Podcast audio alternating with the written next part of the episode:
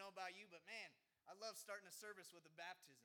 And in fact, uh, in Luke chapter 15, 8, verse 8 says, Or suppose a woman has 10 silver coins and loses one. Does she not light a lamp, sweep the house, and search carefully until she finds it? And then she, when she finds it, she calls her friends and neighbors together and says, Rejoice with me! I have found my lost coin. And in the same way, I tell you, there is rejoicing in the presence of the angels of God over one sinner who repents. Amen. Let's give God a round of applause again this morning. I appreciate Matt and his decision this morning. Uh, we discussed, you know, if, if Sunday morning or a different night, and he felt, man, he, he felt like convicted by the Holy Spirit to be in front of the body of believers to encourage you and to challenge you and to lift you up in his decision this morning. And I just think about my decision a long time ago. I was 14 years old, turned 14 March 5th.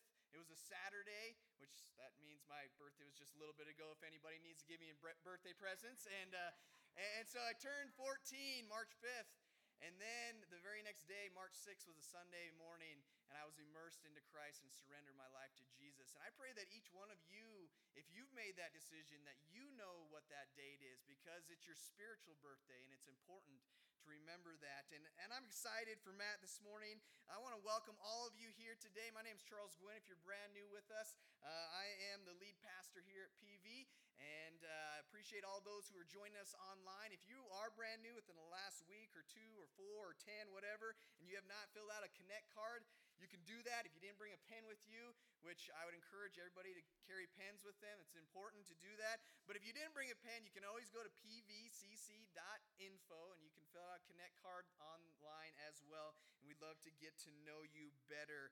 This morning, I would really appreciate uh, George and his meditations sharing with us. I appreciate George and Rhonda, his wife, and, and their life and their commitment to Jesus and their impact that they have on the people around them. And uh, someone that we're going to hear from today has been impacted by them in a great way. And so uh, I appreciate Isaac Stewart uh, coming and sharing with us today. Isaac reached out to me. He's currently going to Summit Christian College. He is someone that grew up in this congregation, and he's going there being trained in Christian leadership and uh, finding out where God is leading him when it comes to uh, a ministry that he could be involved in. And so he reached out to me, and today is a day where we're going to hear as we continue to go through our series in Second Peter. As we come closer to the end, we're in chapter 3 of Second Peter today, and Isaac Stewart is going to come share with us. So will you give God a round of applause as Isaac comes and shares?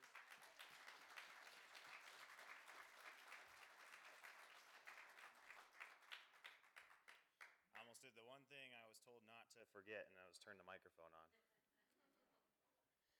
All right, so um, I don't need to do that much of an introduction because um, the way I described it last service was a lot of the people here have known me since I was a little bit shorter than this podium. This is because I was probably five or six years old, which when I think about it, I was probably actually more like this tall or so. um, so I want to start with a question.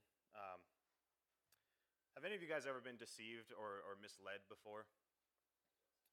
Uh, I want to share a quick, excuse me, a quick little video of a time when I managed to deceive or mislead one of my friends, Gracie. She's uncontrollably laughing in the front row right now.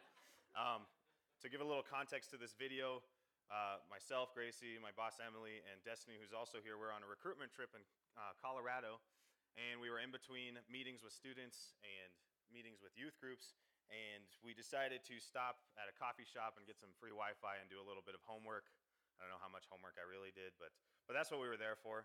And we got to talking about uh, a time when Gracie was at a Fellowship of a Christian Athlete Assembly, and for some reason, I don't know if her friends dared her to or whatever, she she went and she asked the band that was performing if uh, if she could play the guitar that they had and, and sing a little bit. And I'm, I'm guessing it was a little bit like they thought, no one's ever asked us to do something like this before. That's kind of weird, but, but sure. And so she got up on the stage and she played the guitar and she sang into the microphone. And, and I said, yeah, there's probably like 100 or 200 people there. And, and I was quickly corrected at that number um, to be told it was more like 900 to 1,000 people. And now, when she told me this, I could feel her ego maybe swelling just a little bit.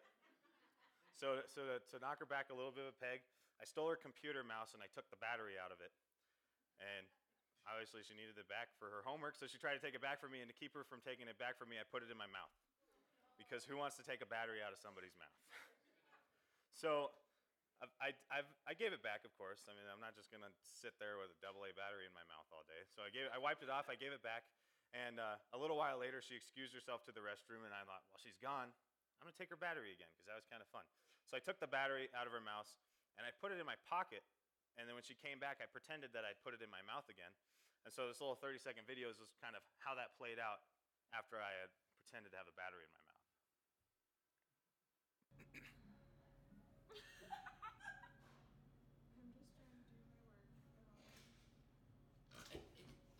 work.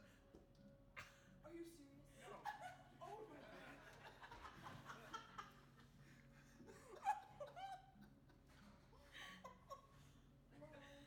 Remember that time I made Gracie think I swallowed a battery?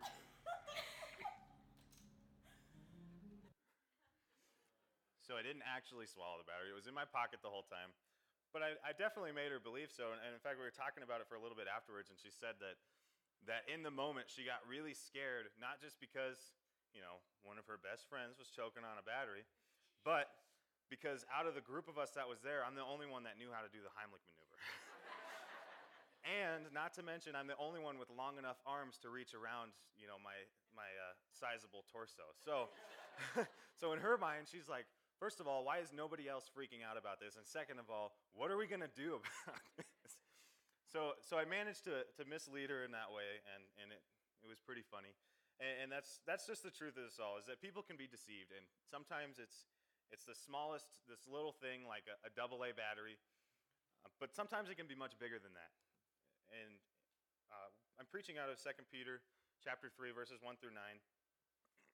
and uh, and the idea is that people have been misled about the day of the Lord or, or the coming of the Lord. And uh, so Charles gave this passage to me a little while ago, and and I'll be I'll be honest when I say that it's not been an easy passage to to to read and write about and stuff. It's never it was never my thought that I would preach about a topic like this so soon and with that so little experience, but funny how God works like that. So uh, it's been it's been a pretty challenging process for me to write this. I've had some hiccups along the way, and uh, and I've I've gone through a couple different outlines. I I even threw away my first two outlines because I got through them all the way and reading through them, I just I thought I really took this the wrong way, or uh, you know the there's parts in it that are a little bit more emotional or more romantic about the verse, and I'm like, well, that's a really great part. Let's let's make this sound really good. Let's preach about that. And and the more I thought about it, and the, and the more I read my outline, I'm like, that's not really what this is about. I don't want to sermonize. Um, that's a fancy term that I learned this year. Sermonize. Um, I don't want to sermonize on this verse. I want to I want to preach the meaning that was intended in the verse. And and so I chose the title of the message Remember and I did that before I remembered that the whole series is called Remember the Way.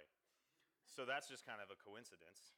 Um, but I chose Remember because I believe that in this passage Peter is trying to remind his audience of the truth about the day of the Lord because they were being misled or deceived about it. So, so throughout this, I'm going to share three different things that I think it is really important to remember about God and, and the day of the Lord. So the first thing uh, is I want everyone to remember God's word. And, and in this passage, starting in, uh, in verse 1 of chapter 3, it says, Dear friends, this is now the second letter I have written to you. In both letters, I want to stir up your sincere understanding by way of reminder, so that you recall the words previously spoken by the holy prophets and the command of our Lord and Savior given through the, your apostles. So Peter uses the, the phrase, stir up sincere understanding by way of reminder. So this is scripture that the people he's writing to already know. Uh, a little background on the book. Second Peter was written in around 67 AD, so that's 30 plus years after Jesus' ministry on earth. Um, so it's likely with the timing that it was written and how old people would have likely been to have been church leaders that the people who were leaders of the christian churches they more than likely grew up in a jewish household or they more than likely grew up jewish and then converted somewhere along the way into christianity and uh, reading a, a book called Reflections by Doug Greenwold, uh, I came across this part that talks about sort of the early education in the in early first century and how, how that would have worked in a Jewish household. So it, it said at the age of five, Jewish boys started going to a synagogue school and they started learning how to speak and write Hebrew, and then they started memorizing the Torah, which is also called the Pentateuch, or the first five books of the Bible. and then throughout the next 10 years ish, they would, they would continue on this path. And by the time they were 13, 14, or 15, they would likely had the whole Old Testament as we know it today memorized, which that's a lot to memorize. So good on them for that. Um, so they knew Scripture, they knew it really well. So the things to remember about God's Word, because they know it, is that God's Word is trustworthy. Now, how do we know when someone's words are trustworthy? So generally, look at the person who said them. So, you know, if someone says something or says they're going to do something and they follow through with that, then, you know, we tend to deem them trustworthy. Uh, and, and then there's also usually an element of faith that goes along with that too. You know, like if you get on an airplane and the pilot has gone through pilot school, and so that's that's what they've said is they've gone through pilot school, and so you know, you know, they have the training, and and you trust them to get you to your destination safely. But you also don't know what's going to happen along the way, so you have to have a little bit of faith that they that they actually know what they're doing. You know, you weren't sitting next to them through pilot school, you didn't see them fly the plane firsthand previously, so so you have to have a little bit of faith in that as well. So talking about this, how do we know if words are trustworthy?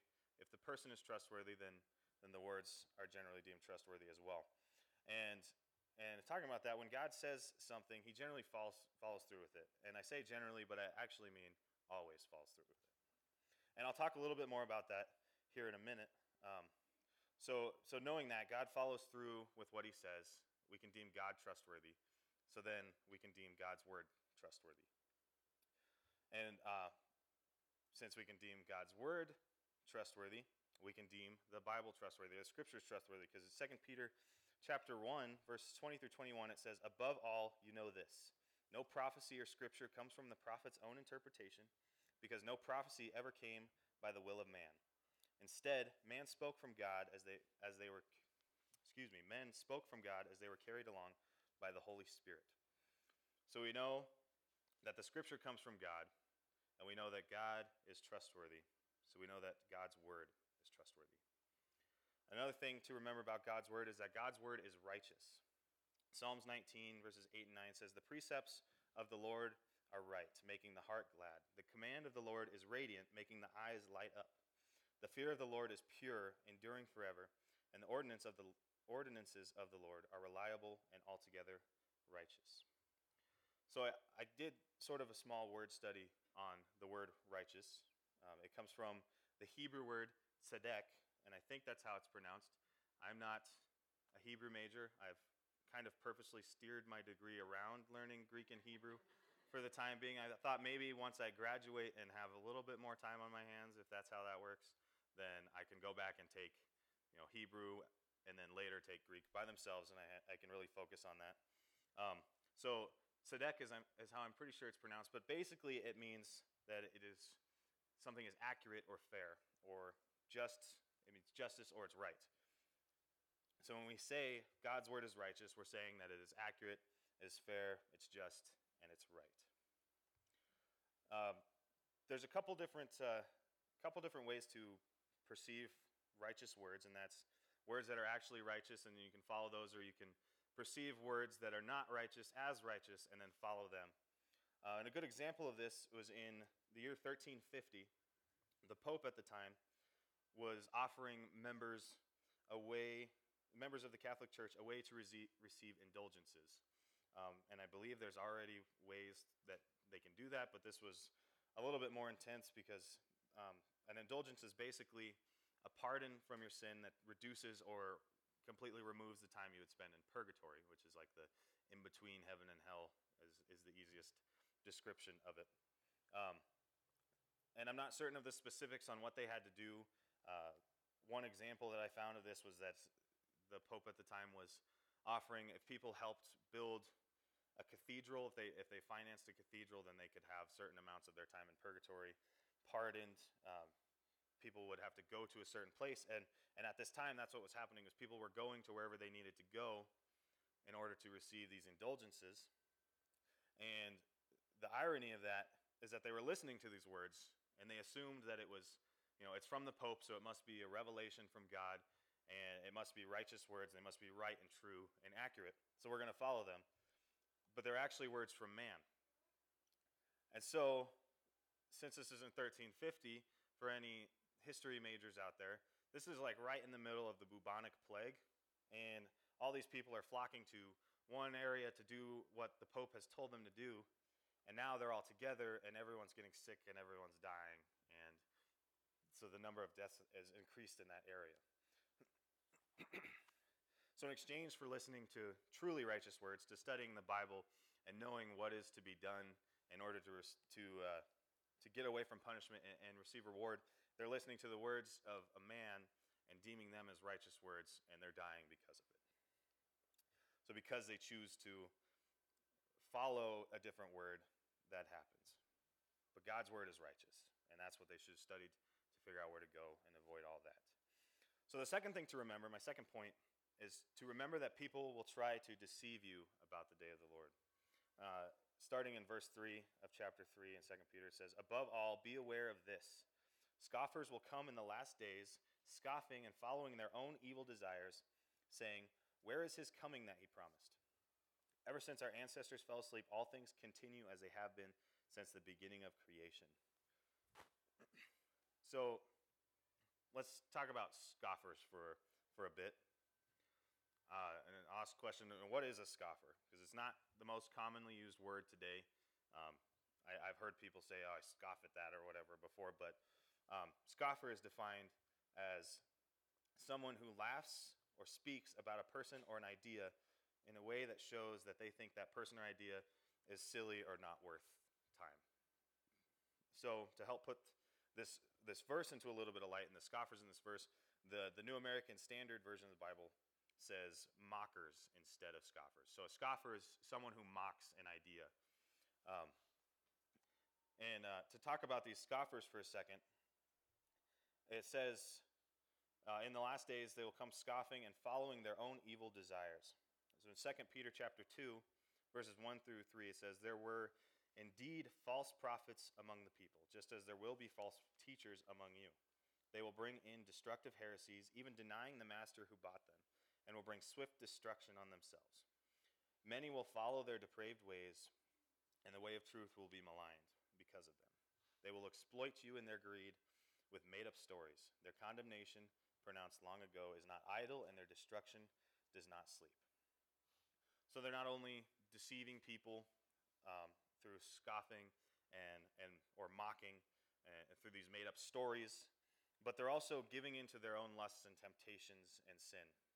And, and in doing so, they use their made up stories and they try and exploit other people and sort of bring them away. And that's where the deception really falls in, is they're trying to use their made up stories and their own lifestyles and, and bring other people into it as well. and then um, starting in verse 5 of 2 Peter chapter 3, it says, They deliberately overlooked this. By the word of God, the heavens came into being long ago, and the earth was brought about from water and through water.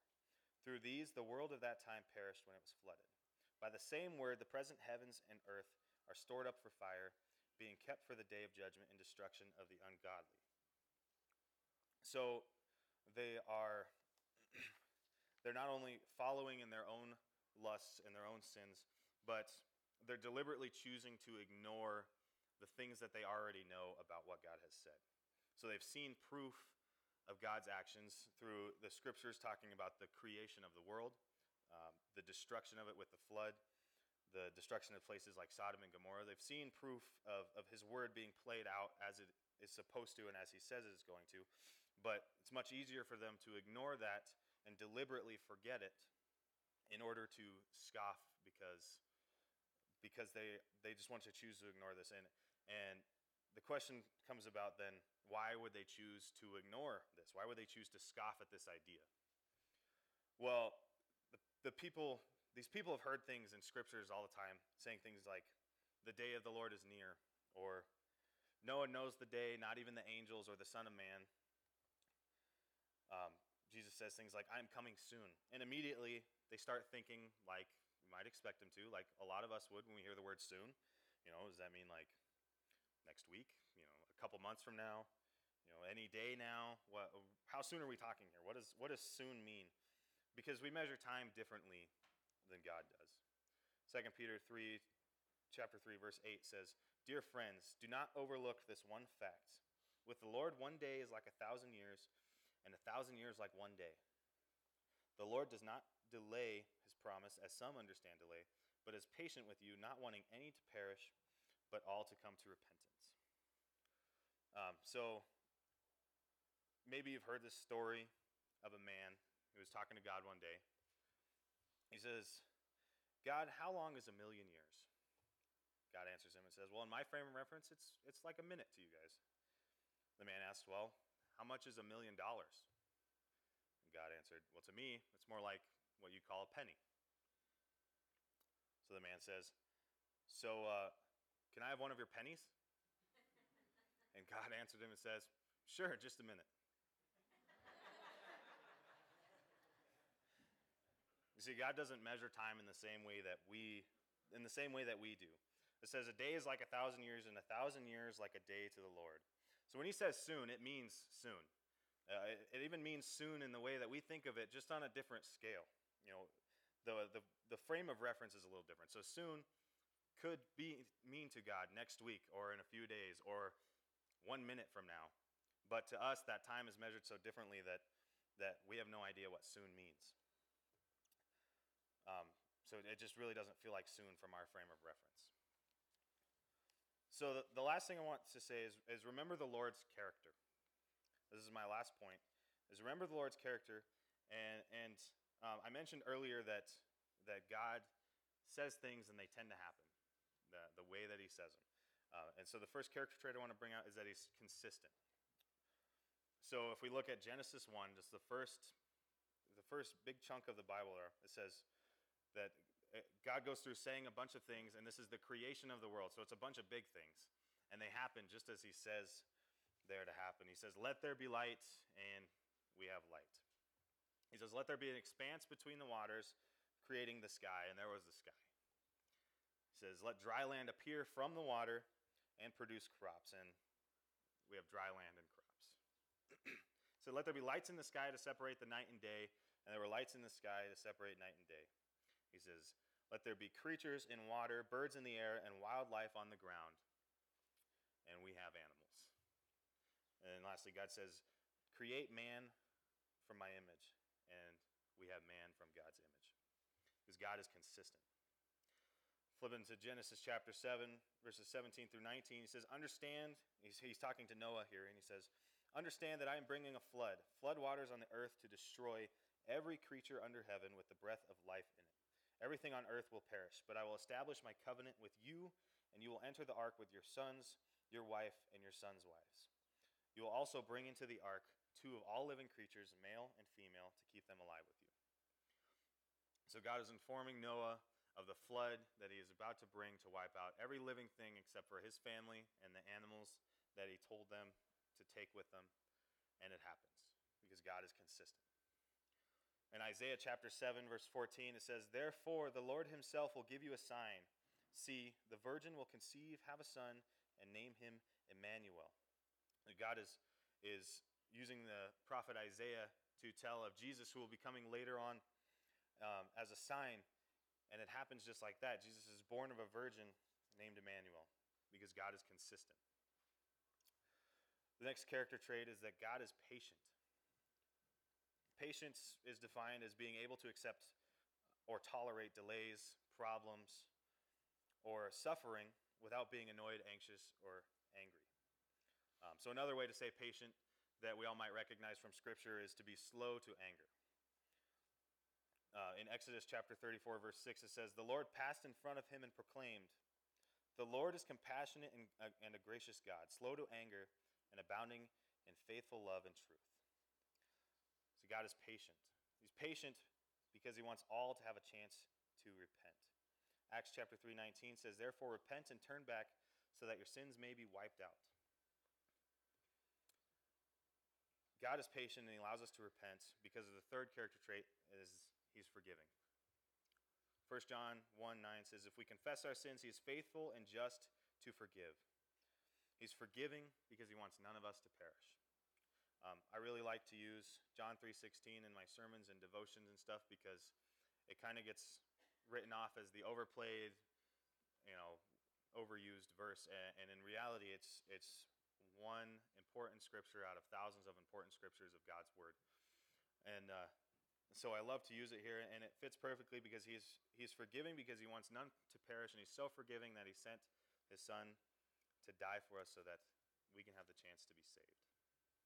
So people can be so deceiving, whether they're trying to convince you that they're choking on a battery, um, or, or they're trying to convince you that the day of the Lord isn't going to happen because it's soon, right now is soon from when this was said, and nothing has happened yet. But we have to remember. We have to remember God's word. We have to, we have to remember that God's word is trustworthy and it's righteous. It's, it comes from a man who backs up what he says, and so we can trust it and it's trustworthy and it is right, and it is just, and it is accurate, and it is righteous. So that means that if he says something, it is going to happen. We have to remember that people are going to try to deceive us about this because they're following their own lusts or worldly desires, because they're choosing to ignore things since they don't fit under their definition. People are going to try and deceive us about this. And we have to remember God's character in all of this. We have to remember that God is consistent. All throughout Scripture, God says something or says something is going to happen this way, and it does. We have to remember that God is patient. He doesn't want anyone to perish. He wants he doesn't want anyone to perish because he's forgiving. He's so forgiving, he sent Jesus to die for us so that we could all have a chance to be saved.